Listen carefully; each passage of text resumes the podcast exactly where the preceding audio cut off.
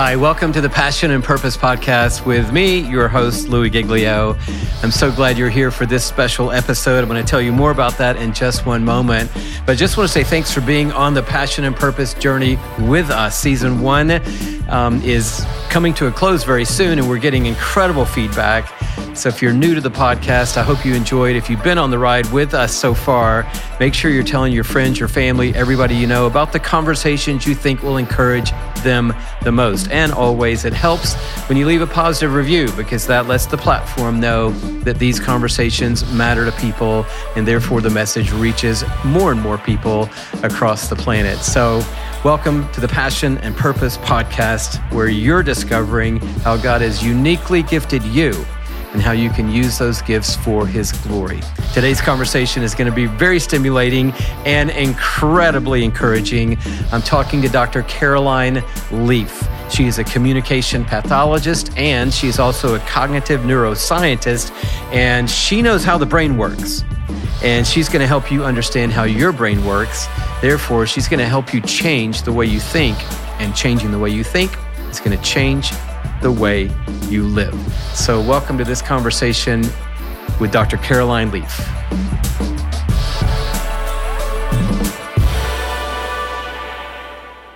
Well, I am pumped uh, to uh, have Dr. Caroline Leaf on the podcast today. You don't know how excited I am because I uh, have 100,000 questions to ask you. and um, the new book is called Cleaning Up Your Mental Mess. And the positive spin on that is five simple, scientifically proven steps to reduce anxiety, stress, and toxic thinking. And I would say everyone alive on planet Earth wants to know how to reduce anxiety, stress, and toxic thinking. So before we jump in, just thank you for uh, giving us some of your time today, your extensive background in clinical work as a neuroscientist doing research. You have a particular view on the human brain that I would say a very small percentage of people on the planet have. I'm coming from the pastoral scripture side. You're coming from the clinical scientific side, but I think there's probably a lot of common ground. In fact, I know there is today. And both of us want to help people. At the bottom of it all, both of us want people to have a free mind so they can do what God has created them to do. So thank you for jumping on today and sharing some of your wisdom with us. Help us know how you define a toxic thought. And are there two or three top toxic thoughts that all of us are facing? Well, first of all, thank you, Louie. It's an honor to be on your podcast and to finally meet you. I know your beautiful wife and we know each other. So it's so great to finally talk. So thank you so much for this, this privilege and honor. Well, that's a great question because to- the concept of toxic thinking encompasses basically anything that we're battling with and any of the patterns in our life that have come from potential trauma in childhood, adulthood, at any stage of our life.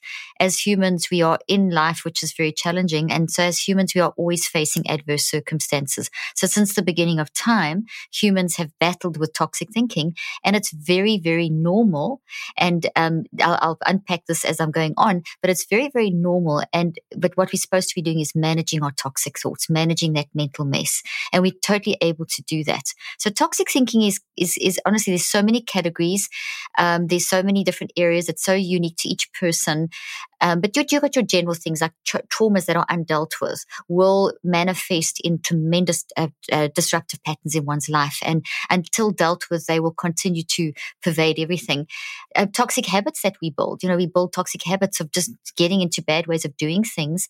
And, and, and because the, the toxic traumas and habits become so established, it feels like that's who we are, but it's not who we are because anything that goes against our survival mode, which is sort of the science talk for our wired for love, made in God's image mode, which scientists also talk about wired for love, is basically threatening our survival. It's threatening the balance inside of us. It's threatening our ability to function at the level that we should be functioning at. And so we have this whole design with the psychoneurobiological design or mind, brain, body design that is enables us to recognize when we're in a toxic state and battling with some form of a toxic thought, which we all do. I just can't stress that enough. Every human is battling with toxic thoughts in, in any way. And that we, we get these prompts and the prompts are to are things like depression and anxiety. So depression and anxiety aren't toxic thoughts. Depression and anxiety and frustration and irritation and disassociation and all these terms are basically warning signals or clues telling us, okay, there's toxicity in our life. We've made some sort of mess somewhere. We need to pay attention because that's damaging to the brain and the body, increases vulnerability to disease, and also messes with our mental health. And so we need to train ourselves to listen to that. And that's pretty much what my work is about. It's helping people to understand what is the mind, what is the brain and body, what's the difference between the mind, brain, and body, what's the connection, what kind of level of autonomy, agency do we have over this, what does it mean to have a messy mind or toxic thinking, and is it bad or is it just part of who we are as humans, and what are we supposed to be doing about it? And that's a very different view because basically, if you look at the current uh, the narrative for mental health, it's one of as soon as you have anything like depression or anxiety, there's a problem. You have a neuropsychiatric brain illness. And that's not correct science. It's not accurate science and it's been very damaging. It's been the philosophy for 40 years. And even in the religious world, as you'll know, Louise, the, the, there's a lot of religious trauma where people think, oh my gosh, I'm sick, I'm a sinner. And, you know, there's a lot of very negative sort of connotations where people are too scared to say that they're feeling sadness me or depression because uh, thinking that, oh, well, then I don't have enough faith and so on. And that increases the levels of trauma.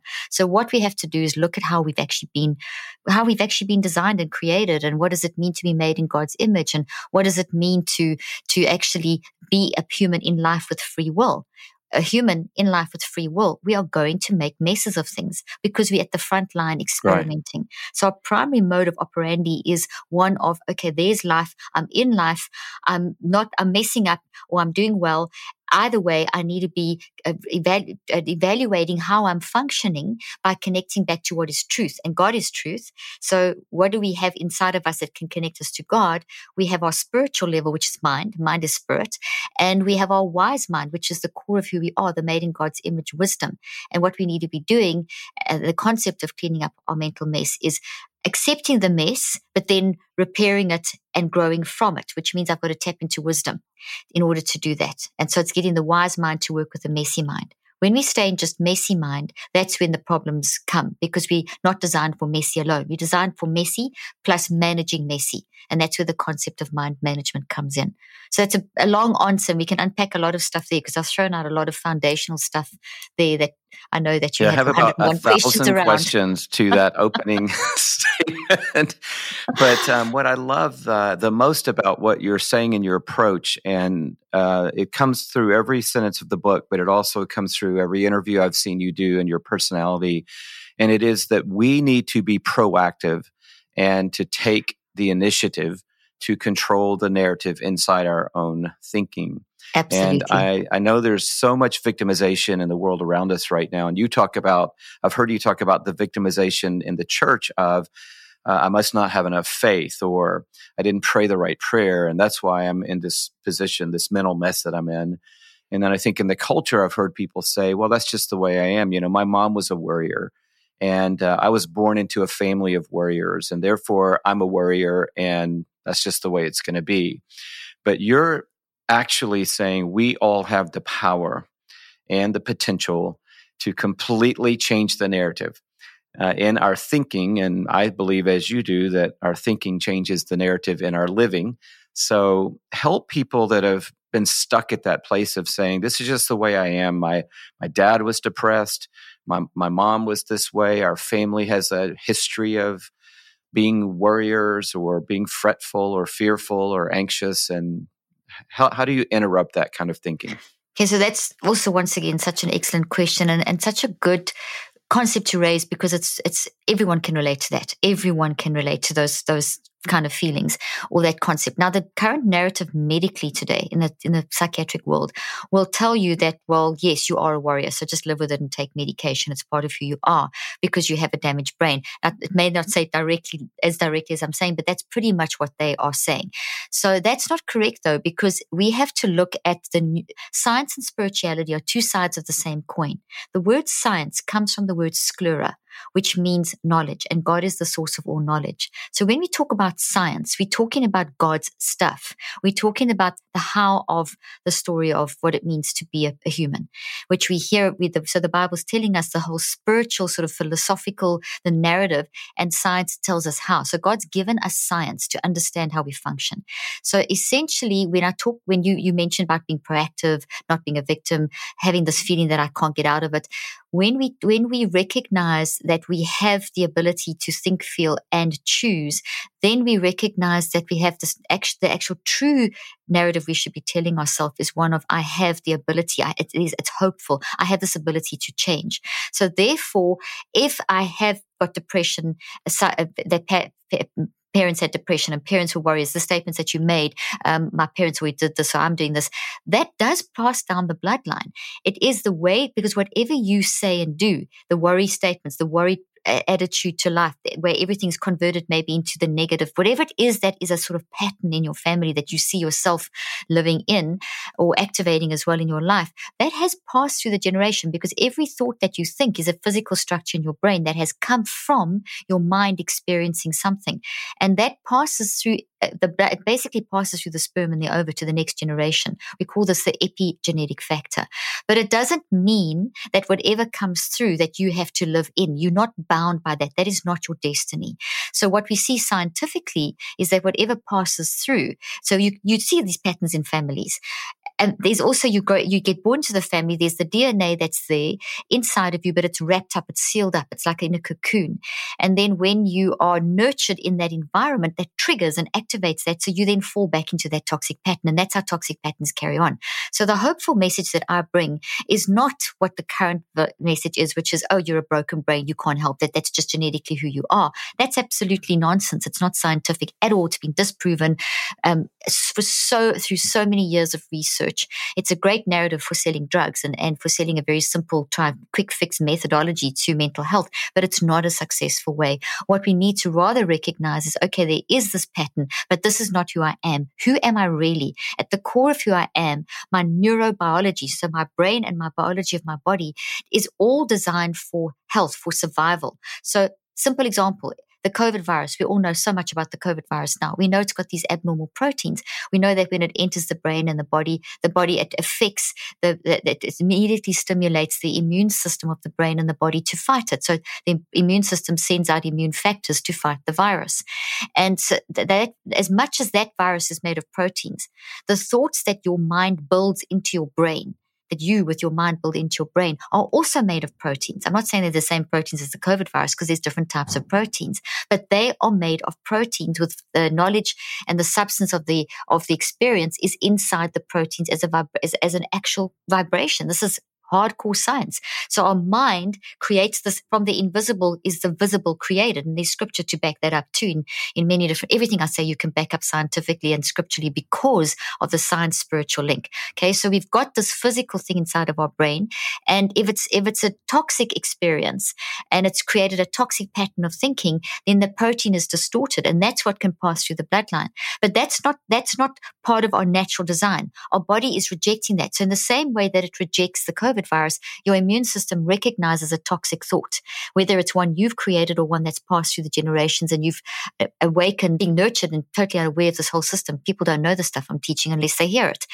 But um, that's now awakened this this toxic protein. Now this this tree has has come alive, this thought tree, and I've got images here of trees a healthy thought and a toxic thought and we can talk in more detail about these in a moment but essentially that that pattern of depression worrying etc is now awakened and now your immune system is saying, okay, this is not good. This is a threat to your survival. This threats the wired for love, nature, optimism, bias of the mind made in God's image, however you want to verbalize it. Um, and it's now sending out immune factors to that toxic thought of worry or whatever. Um, uh, worry is the signal, but there's a reason that you, the content that you're worrying about, that pattern of worry, which has a, has a cause, because worry is just a signal. It's not the detail. So the detail around that thought that's producing the worry, that whole that whole construct, that whole tree like construct activates the immune system to say, hey, that threatens your survival and sends out immune factors in the same way it would do with the COVID virus. So that increases inflammation in the brain and the body. It activates the, the, the stress, the stress pathway in the wrong way. It becomes overactive. You get, you know, threats to your cardiovascular health. All uh, these are whole downstream, right down to the level of your DNA that I talk about in the book. In other words, the experience of our mind is converted into a physical substance in our brain and in the DNA of our body. So it's in three places, mind, brain, and body. That's why I talk about psychoneurobiological. And that in ourselves is activating the immune system. And the ones that have come through generations are activating the immune system. So, but what we can do, so that's the scenario, but that's not the, that's not the whole picture. That's not the end of the game. What it is, is that's just, that's what's happened and what is happening. What we can do is stand back and use our powerful mind, our ability to think, feel, and choose, which is what the mind in action is doing. Thinking, feeling, choosing, thinking, feeling, choosing. Those three functions always go together. They're never separate. When you think, you'll feel. When you think and feel, you will choose. We're doing that at 400 billion actions per second all the time. So when mind is activated, it creates a product and the product is that thought. But at the same time, we have this mind that is able to evaluate the mess and to fix it. And that's the wise mind. So when we actually are talking about things like prayer and worship and talking to the Holy Spirit and the language that is used in, in the religious environment, in Christianity, um, and even in, in other religions, there's similar kind of ways of saying, saying these same sort of things. But when we talk about talking to God, we are basically doing capturing thoughts and renewing our mind. And that's the science that I have developed, the how to. So my science is how do you stand back, capture those thoughts, observe yourself, capture those thoughts, deconstruct them and reconstruct them. In other words, renewing the mind. So capturing the thoughts is the one is is what we're able to do. And that's the, the thought. So in other words, we with our wise mind can look at the product of the messy mind work together to actually now capture the thought and do the whole deconstruction, reconstruction process. And, and that's renewing the mind.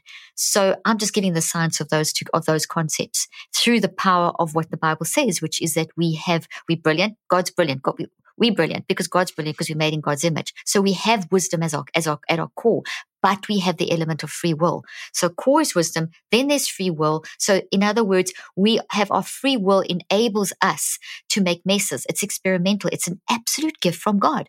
We can experience humanity.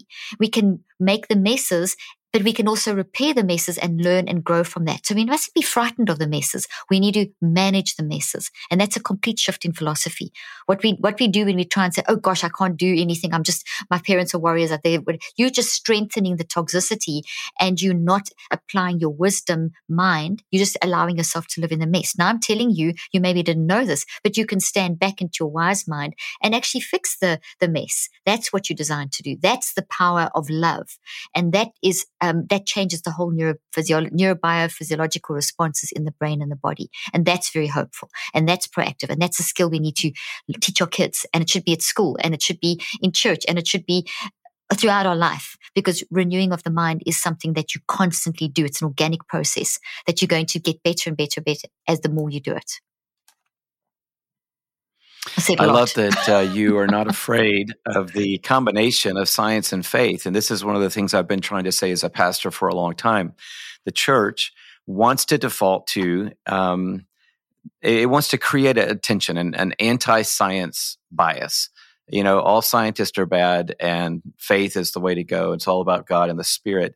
But God created the human brain. So you are studying something that God made. And I'm not afraid of any science because I don't think at the end of the day, anyone who is created by God is going to be able to cancel God. So even if someone is a friend of mine who's a non-believing scientist they have no faith and either even anti-faith i'm like that's okay. Just keep studying what you're studying. Just keep researching what you're researching. Because at the end of the day i believe we um, are all going to end up at a, at a point of faith and that doesn't mean everyone's going to come to faith. It just means that God is greater, God's the creator. And anyone who's studying anything God has created ultimately is going to have philosophical questions that they can't resolve through um, an empirical means. And there's going to be an element of faith somewhere in there. But I try to say to our people, God loves science, and we should love science. and we can live in a place where science and faith live in harmony with each other.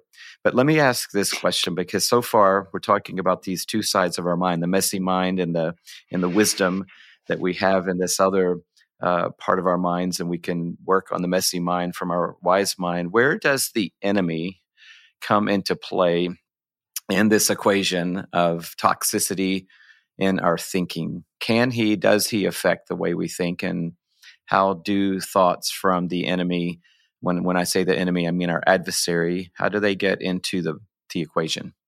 Okay, so to answer that question, let me answer that from the science perspective as well. Quickly with the science thing.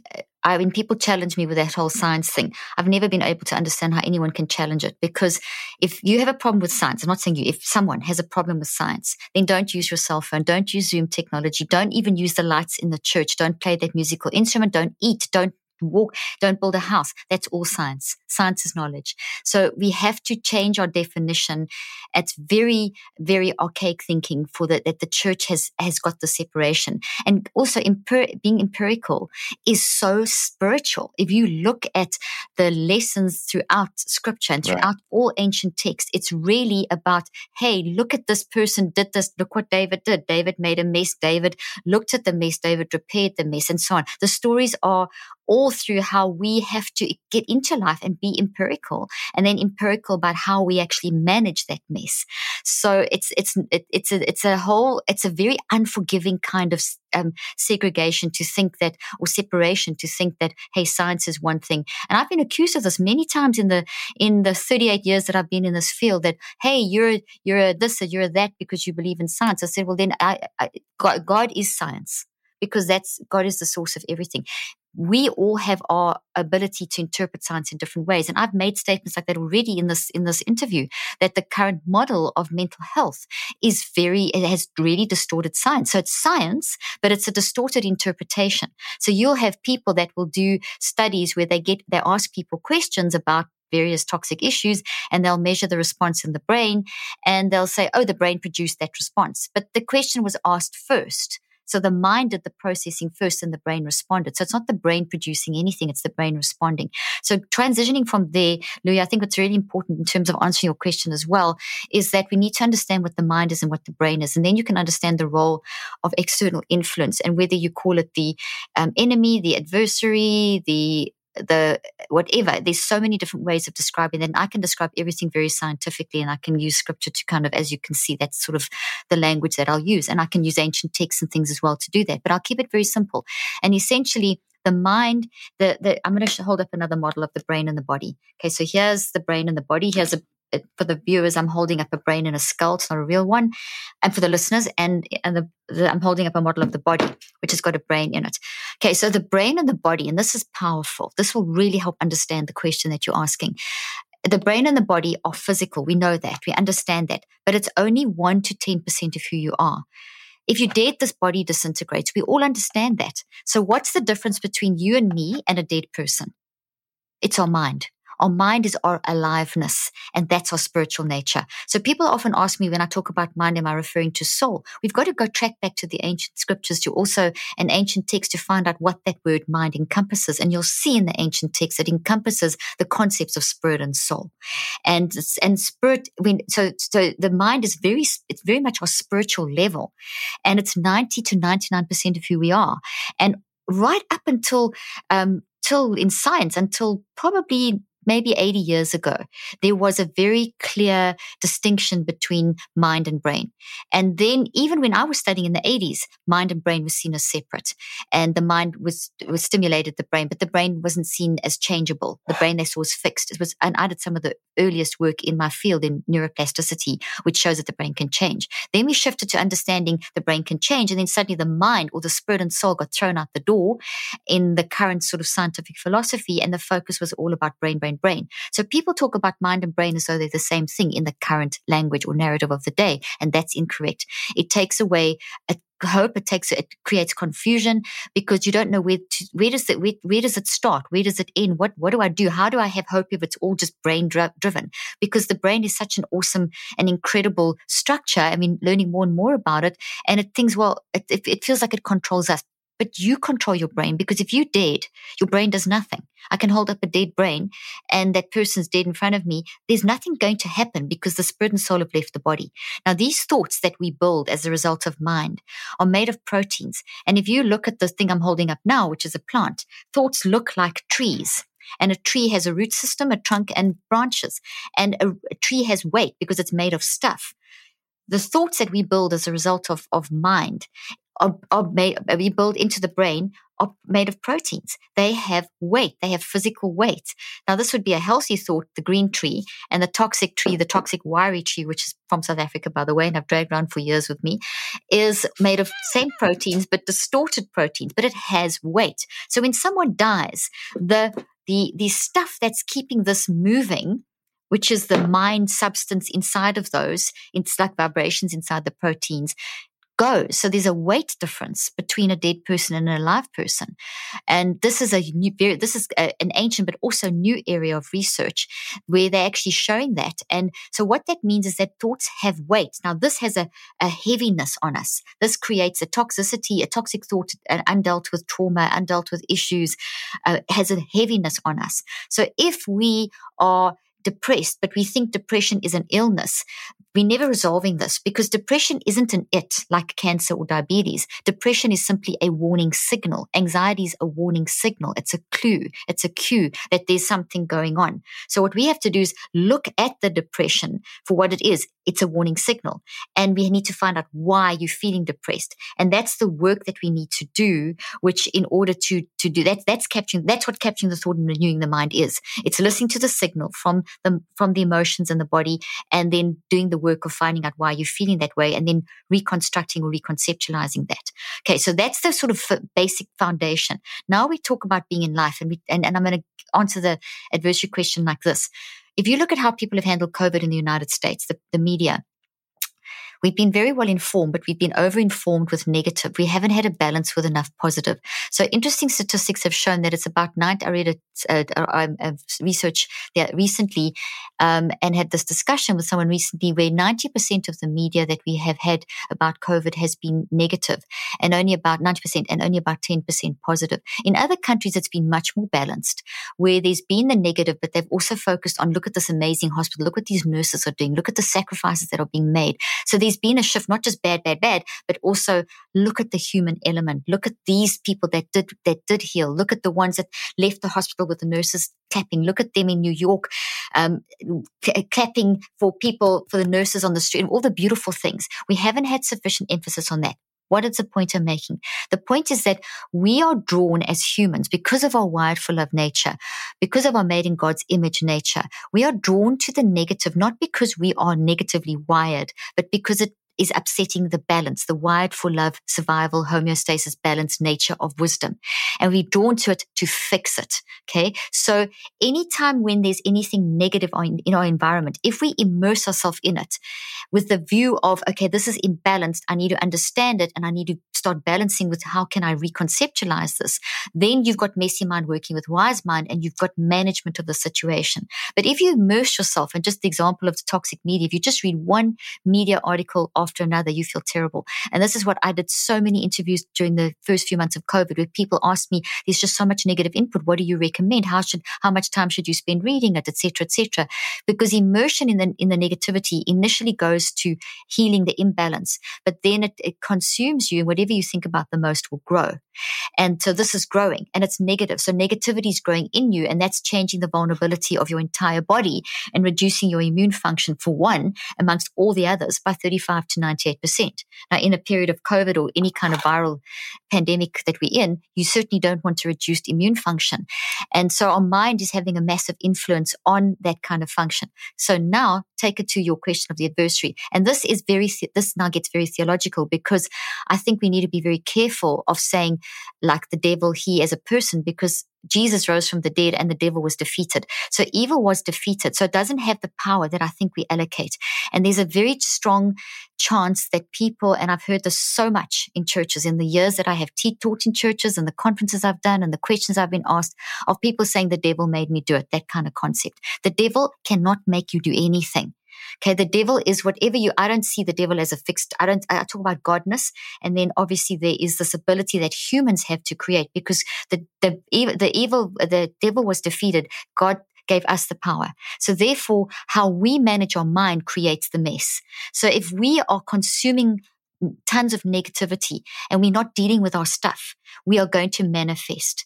So, for example, someone who rapes someone, someone who murders someone, the evil we see among in racism, the the the fighting between churches, between politicians, between families, that is all the result of people's choices. We can't now go and say, oh, the devil made me do it, or there's this evil out there and it's catching me. We have to be much more, take much more, um, it's an insult to God, in my opinion, because we have been given the mind of Christ and we've been made in the image of brilliance.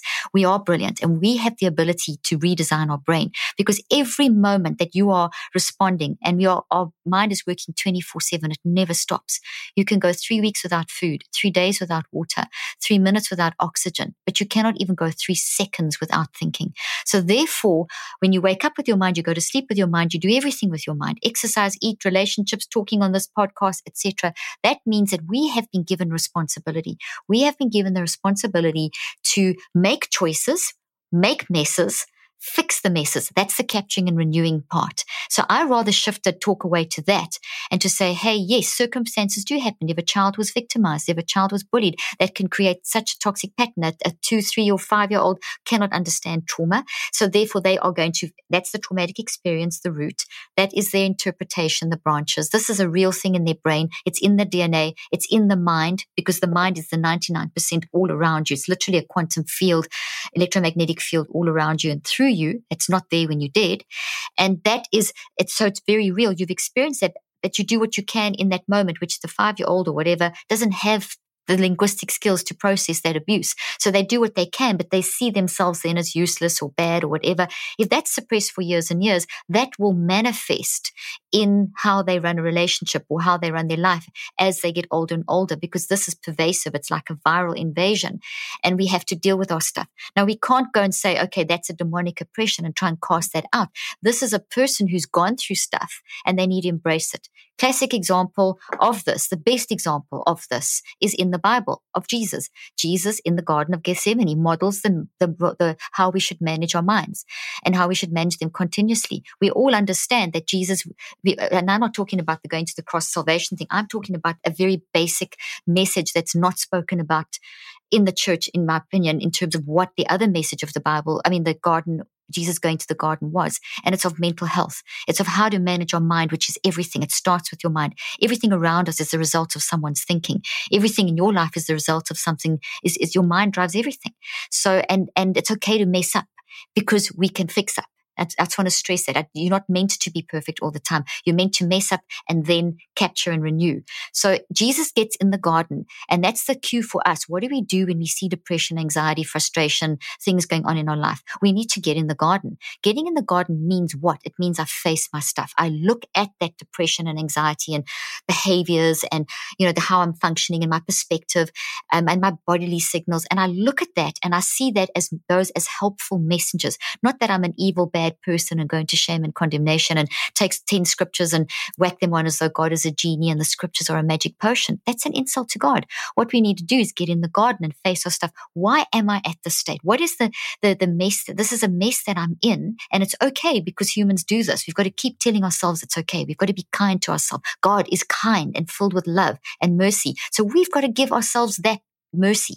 And no matter what you've done, you've got to be able to stand back and get in the garden and face it. You can only face your stuff. Only Jesus could go to the cross and do what Jesus did. So Jesus in the garden, we know, took on all the sins of the world. Now that has got so many layers to unpack because what does that mean? That means Jesus understood depression, anxiety, disassociation, uh, schizophrenia, um, pain, grief, trauma, all of it because every experience that humans can possibly have was in the garden that day. And that is incredibly overwhelming because our mind is how we experience. Our mind is at the front line.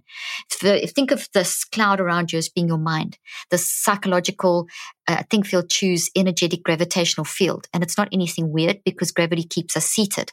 But we have gravitational fields all around us, including our own mind gravitational field. But that's the first point of entry of any experience. And then that gets processed by the mind and into the brain. And the brain is where it's stored and in the body is where it's stored. And then we operate as a whole. The, the, the mystery and the, and the mysticalness is in the connection of mind with brain and body. And when that happens, the expression of you occurs. So you show up based on this this whole mix and then it produces the product of the thought and then you speak and do you live your life. So everything you're doing is an, is an expression of what you have experienced and how you process that. And sometimes we experience terrible stuff and we don't process it well and we manifest that uh, in, in terrible ways. So we need to look at that way we're expressing and we need to track back to what the experience was. We can't remove our story, but we can change it. Now that process is so painful. Jesus demonstrates that. Jesus sweated blood. We know from the neurophysiology or the mind brain body link, the neuro uh, bi- psycho that we, when we experience with our mind, it moves through our brain and our body. So therefore, whatever's going on in our mind is going to be expressed in our brain and our body. Our brain and body are wired for love. If you're experiencing extreme trauma, that is a tra- that's like a wave like this. It's toxic, and it's going to cause a lot of um, toxic patterns in your brain and toxic patterns in your DNA. That increases, challenges the wired for love design. We have nothing in our brain and body designed to handle that. So therefore, brain and body does its best with through the immune system and so on. But that t- challenges the brain and the body. So the environment of the brain and the body become very challenged, um, become very vulnerable to disease, etc. So it's not that you sinned, you got cancer. Not at all. It is the fact that when we aren't managing our mess, we increase vulnerability and then things can happen in that vulnerable state. Now, in that neurophysiological link, something interesting happens. You can be so traumatized, so stressed, so anxious, the experiences that Jesus was going through, that you can sweat blood. It's a totally possible physiological thing. You can be so anxious that your, your, I showed with my research that when your, whatever's going on in your mind completely changes the blood flow and energy, oxygen level, energy levels in the brain, in the heart, in the way that the body is functioning. Blood vessels change, they dilate, they can get so much, you can get your blood pressure can increase to a point where you can have capillaries bursting with blood. So what we see there is scientific evidence of Jesus in the garden facing, and as he faced, it was absolutely traumatizing. It was extremely hard.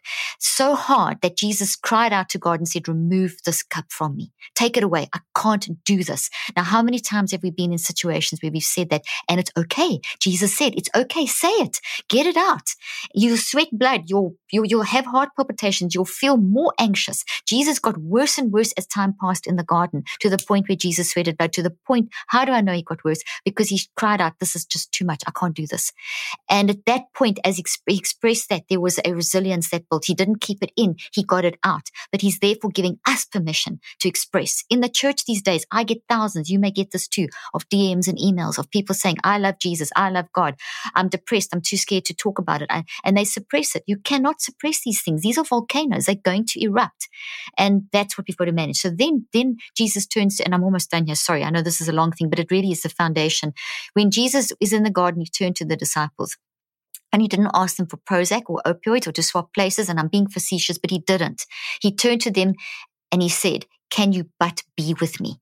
So therefore, the role of us as a human is to face our stuff. Only Jesus could carry that do that thing. That was Jesus' role. What you're going through is your role. So no one can fix you. No one can take it away from you we can only support each other. And that support, there's a whole lot of science around what support does and touch and how it changes the resilience in the brain and the body and everything. So Jesus is modeling once again, no one can fix you, but people can support you so that your resilience increases. And then it got worse before it got better. And that's called the treatment effect. As you start seeing, gosh, I'm depressed because this happened in my life and I've suppressed it for, for 10 years and I didn't know. And, and as you see what happened to you, it's traumatic. So you get more anxious. You get more depressed. There's more physiological symptoms. And then it gets even worse. You go to the cross. The pain is unbearable. But then you rise again. With the wounds in your hands. And those wounds are so significant of your story, what you have gone through. But there's now, it's reconceptualized. It's now shifted. It's passed through. You have processed it. The processing is terrible. But once you have risen again, that story is in your hands. So you can't change what happened to you. You can't forget, but you can change how you see it and how it plays out into your future. And that is work. And that takes cycles of the science shows us how long. How long does it take to capture a thought and renew it? Cycles of 63 days. How long does it take to get yourself to the point where you can actually have this reconceptualized thought? Now look over here. I've got a little piece that's out. I'm going to put it in. That's the story. That's the toxic trauma. It's changed. It's become small. It's part of, but this is the new way that you're functioning. So for the view, listeners, I'm holding up a green tree and I've got one piece that I can take out, which looks different. And I'm putting it back in. It's the story that's now been shrunk because you've now managed it. You've put it back in. You've changed how it looks in your brain, how it looks in your DNA, how it looks in your mind. And you'll still cry. It'll still be painful, but you now own it. You now have changed how it's going to play out into your future. You now are saying things like, I want to have a relationship. I don't want to wake up depressed all day long. I don't want to live in a state where I don't want to live, where I just want to die. I want to cry through this pain and I want to see it differently so that I can move forward with my life, whatever that looks like. And that is a process and that takes time and that takes work. No quick fix, no slapping on of scriptures. Scriptures are part of, um, uh, you know, memorize, but it's not the process. It's kind of at the point. Otherwise we're using God. So in a nutshell, I'm teaching people how to pray continuously and let me stop there.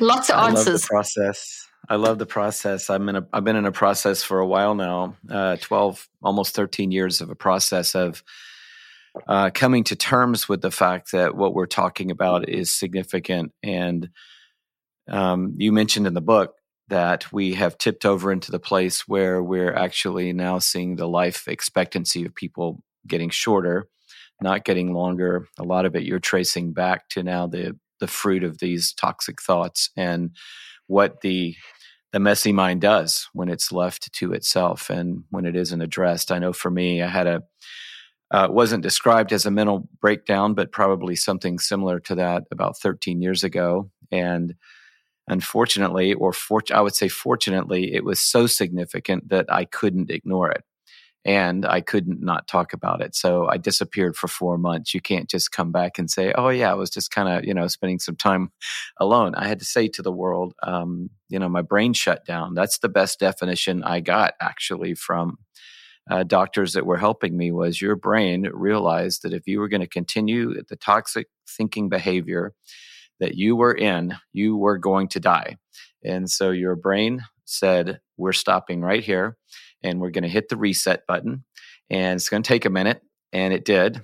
Uh, it took a few months before I was able to actually rejoin society. And I'm still in that process. I'm today in the process this morning when I woke up of pausing and breathing out and breathing in God's greatness and his power and his love for me, his provision, asking Him to cover me with a blanket of peace and rest and confidence in who He is.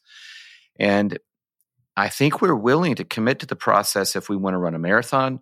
We'll commit to the process if we want to build a house. We'll commit to the process if we want to save up enough money to go to the Bahamas. But we do not want to commit to the process of changing the way we think. Why are we so lazy and unwilling to fight the fight, the process that will literally save our lives? Excellent question. And I want to just take off um, my hat to you and honor you because I don't know if you're aware of this, but only 3% of leaders will talk about mental health because of the stigma that's been uh, created over the last 40 years. And only 4% of churches are talking about mental health. And when they do, it's generally to say it's a disease, go see a psychiatrist. And that's just not the, not the right answer. Churches should be doing this all the time because there's no one who's exempt. So, first of all, as a leader, you being able to say this and talk about your process is vital because each of us, I battle, you battle, every human battles. As a leader, we give permission, especially within the church. There's so much religious trauma because it's like, oh, well, if I say I'm depressed, I'm weak. You're not weak. You're human. You're strong. You, Jesus did it. So why can't we do it? So we've got, so that's really good that we encourage um, you know, people that are going through stuff and everyone's got a story. I work with leaders around the world. As you know, I teach in churches and I, around the world, uh, leaders in neuroscience, education, corporate, etc. And I'm telling you, no one's exempt. Everyone's got some trauma. Now, you ask the question, why do, why are we lazy? I think it's more a question of we don't know because we have got so many false narratives and so many false messages. It's if you say enough scriptures, you'll be fine. If you do this, you'll be fine. So there's a lot of like works related stuff in the wellness industry. Same thing. These five steps, those seven, this, and you know, I've got a five step process, but it's not a five step quick fix. It's a system. It's a system. It's simply a systematic way that you get your mind managed. It's a systematic way of how do I capture a thought and renew it. And into that, you can fit whatever technique you want, whatever scriptures, whatever um, uh, uh, habits and things that you um, that you that you do, meditation and the prayer and all that stuff can be fitted in. But the whole point here is that we can't just take something external and put that in us to fix us. So the education has been wrong, and this is why I said we need to, from young, be educating our kids at school alongside the history and the social studies and science and etc., which are vital. Is we need to also have lessons on this is how my mind works, this is how my brain works, because your brain doesn't do anything on its own. When your brain shuts down, it's because your mind's shut down. So your mind experiences stuff that it hasn't processed, and you can't have volcanoes that aren't processed. Eventually, they explode, and the brain just is responding to what's going on in the mind, and so is the body because of that link. That's education, and it needs to start in in nursery school. It needs to be in church, in in teaching our kids in play groups, in at church school groups, in Bible studies, in and it's an ongoing process. I've shown my research that you can get anxiety and depression, etc managed by up to 81%. You'll, you'll man, become more efficient by an 81% factor in managing anxiety and depression. How? By bringing thoughts into captivity and renewing your mind. That's the system I'm providing. But if you don't do that work, it's not going to happen. So why don't people do it? So I don't, I don't know if it's so much laziness as much as it is lack of education of the how to. It's also the, the fear, tremendous fear of facing stuff. It's very hard to get in the garden as was demonstrated so clearly by Jesus. So therefore, we not, and we don't know, we expect, we, we kind of think, oh, well, I'm not supposed to do this. It's everyone else is fine. No, everyone else is in the same boat. We all have mm. done, we all, so we level the playing fields, be more honest and say, let's Let's all support each other. Let's all get this out. Let's all express this. It we, we will find a massive shift in people facing their stuff and then processing through their stuff.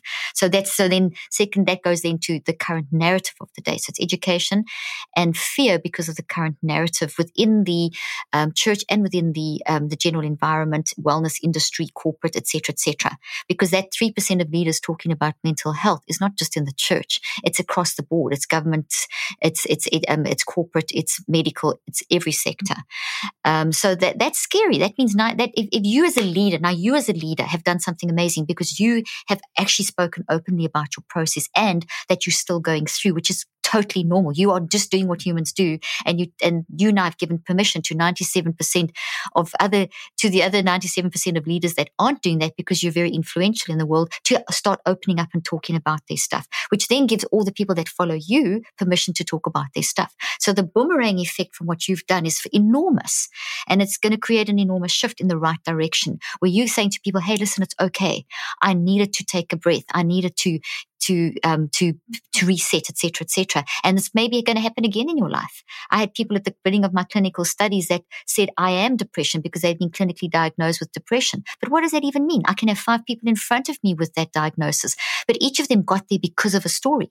There's an origin to the issue. There's a source to the experience that you had. There's no shame in that. There's no guilt. There's no condemnation. It's just you in life experiencing adverse circumstances and not knowing how to manage it. And then crashes come. So it's education. It's narrative. The third thing is that we, that we need to understand, um, in terms of the education factor, we need to understand that there's a time involved. So it kind of is related to the, to the education factor, but we've become so caught up in the whole technology and quick fix. And it really sounds quite facetious, but don't use God as a genie. Don't use scriptures as a quick fix. Don't use prayers past the buck prayer. You know, it's, okay, I'll just give you this and now you're fine. Go memorize 10 scriptures. Just the other day, I was talking to a pastor who I was training his, him and his church, and he said that if someone came to him with depression and anxiety, he would give them scriptures. He said he did them a disservice. He saw now it got they, they actually got worse because not that the scripture's bad, obviously not, but the way they were using it, they hadn't dealt with their stuff. So they were putting a band-aid on a bullet wound, to quote a friend. They were chopping the head off the weed in the garden. The weed kept growing back. We have to get in the garden and actually pull the weed out, and that's painful. So there's that factor. Then the other thing that leads to this is that very often, because of all of those three factors of, of the education, the narrative around the fear and the, the, the concept of understanding what I just explained, we then um, we get to the point where we crash. You had that experience. And all of us, at some point, maybe multiple times in our life, we suppress and suppress and suppress. But these are volcanic in nature. Think of a volcano, it eventually erupts. And that's what's going to happen with thoughts. You cannot push them down without effects and eventually it will they will explode. And so very often people get to the point where they've suppressed for so long that they collapse. And it's in the brokenness that we heal. We know all of the scriptures around that and all the teachings around that and it's very true that sometimes we have to completely break and that's when we can start completely growing new you know it's all that new birth and all that stuff. So that's really a huge factor. So then i remove from the whole equation um, sort of the negative oh i'm bad because i'm depressed and now bring another narrative it's okay to be depressed. Embrace it because it's a message. It's telling you something. Embrace the depression. Now embrace once you've embraced the depression, depression signal. Now embrace what's going on in your body. Are you suffering? Where's the, what's going on in your body? Because there will be a physiological response. What's going on in your, in your behaviors? How have you changed? What are you, you know, you, you could just from what I'm saying, I'm sure your minds think drawing back to that time period and all these, you know, you could answer all of these with a lot of answers. And then also what was your, what's your perspective? And those are all warning signals that start the process of you now going into a reflect stage. So, and last thing is that neuroscientifically, we see that you are able to manage your thought life every 10 seconds. So there's science backing this up bringing wow. all thoughts into captivity. It doesn't say bring some thoughts on Sunday or a few on Monday, or three or four here or there. It's every thought. Well, how many thoughts do we think? Scientists have estimated, quantum physicists have calculated. It appears that we think, we build, think, and we, we, with our mind, we have about 8,000 to 10,000 experiences a day, and those are converted into thoughts. So we build about 8,000 to 10,000 of these thoughts a day. Some are very full, some are just little, some grow onto other thoughts that are existing. But to build them, we activate a whole bunch of other thoughts you doing that right now. As I'm talking, I'm reminding you of all kinds of things are popping, all kinds of thoughts are popping up into your conscious mind yeah. from your non-conscious to help you process what I'm saying. So we have stuff popping up that are triggered. We have our internalization. We think about what we already have and we're building. That combination means that we have about 30, 40, 50,000 things going through our head in a day, and every single one is supposed to be brought into captivity. So that means the whole time that we're consciously awake, we are supposed to be capturing thoughts and renewing them, which is praying continuously, which is doable, but it's a skill that we need to train. And that's what I believe God is calling us to do.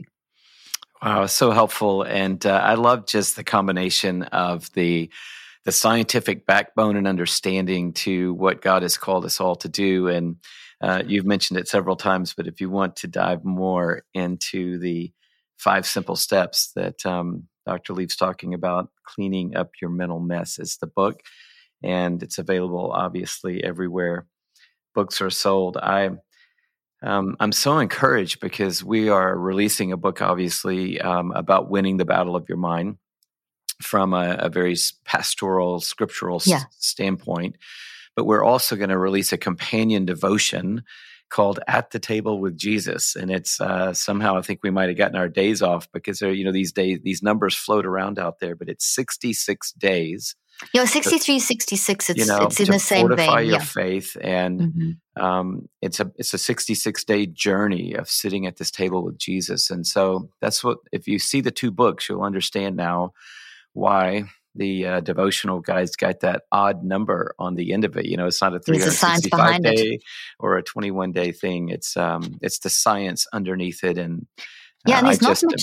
I'm glad you've done that, uh, Louie. Sorry to interrupt you there because I've there's very little science on that, and so I've incorporated those. Ref- there's about six or seven studies done, and I put them in the book. And I've done. I'm one of those studies. So I'm one of the scientist that has researched those numbers.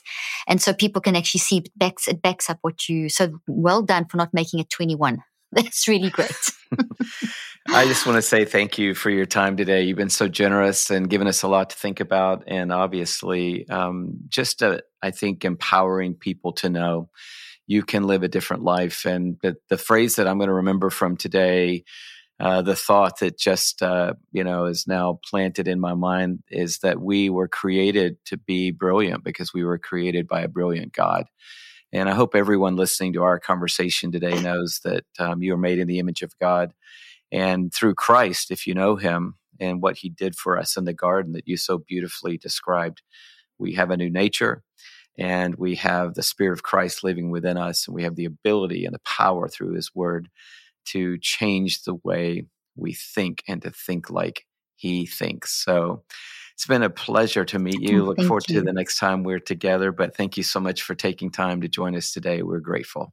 Well, thank you. I've really enjoyed it. And thank you for giving me so much time to give you such long answers to your brilliant questions. So I appreciate that. And um, Louie, one more thing that we do have to help people as well is I have an app called the Neurocycle app, which is really great because it walks people through the process. It's like me giving them therapy. And, you know, I'm just thinking of the combination of your two books and the book and the app. You've got a, a toolbox literally for helping people renew the mind.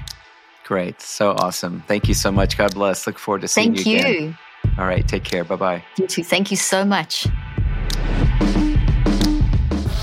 Wow, what an incredible and inspiring conversation. And that's a lot to take in. I loved it. Thank you so much, Dr. Caroline Leaf. And I know for me, I'm wanting to rewind a little bit right now.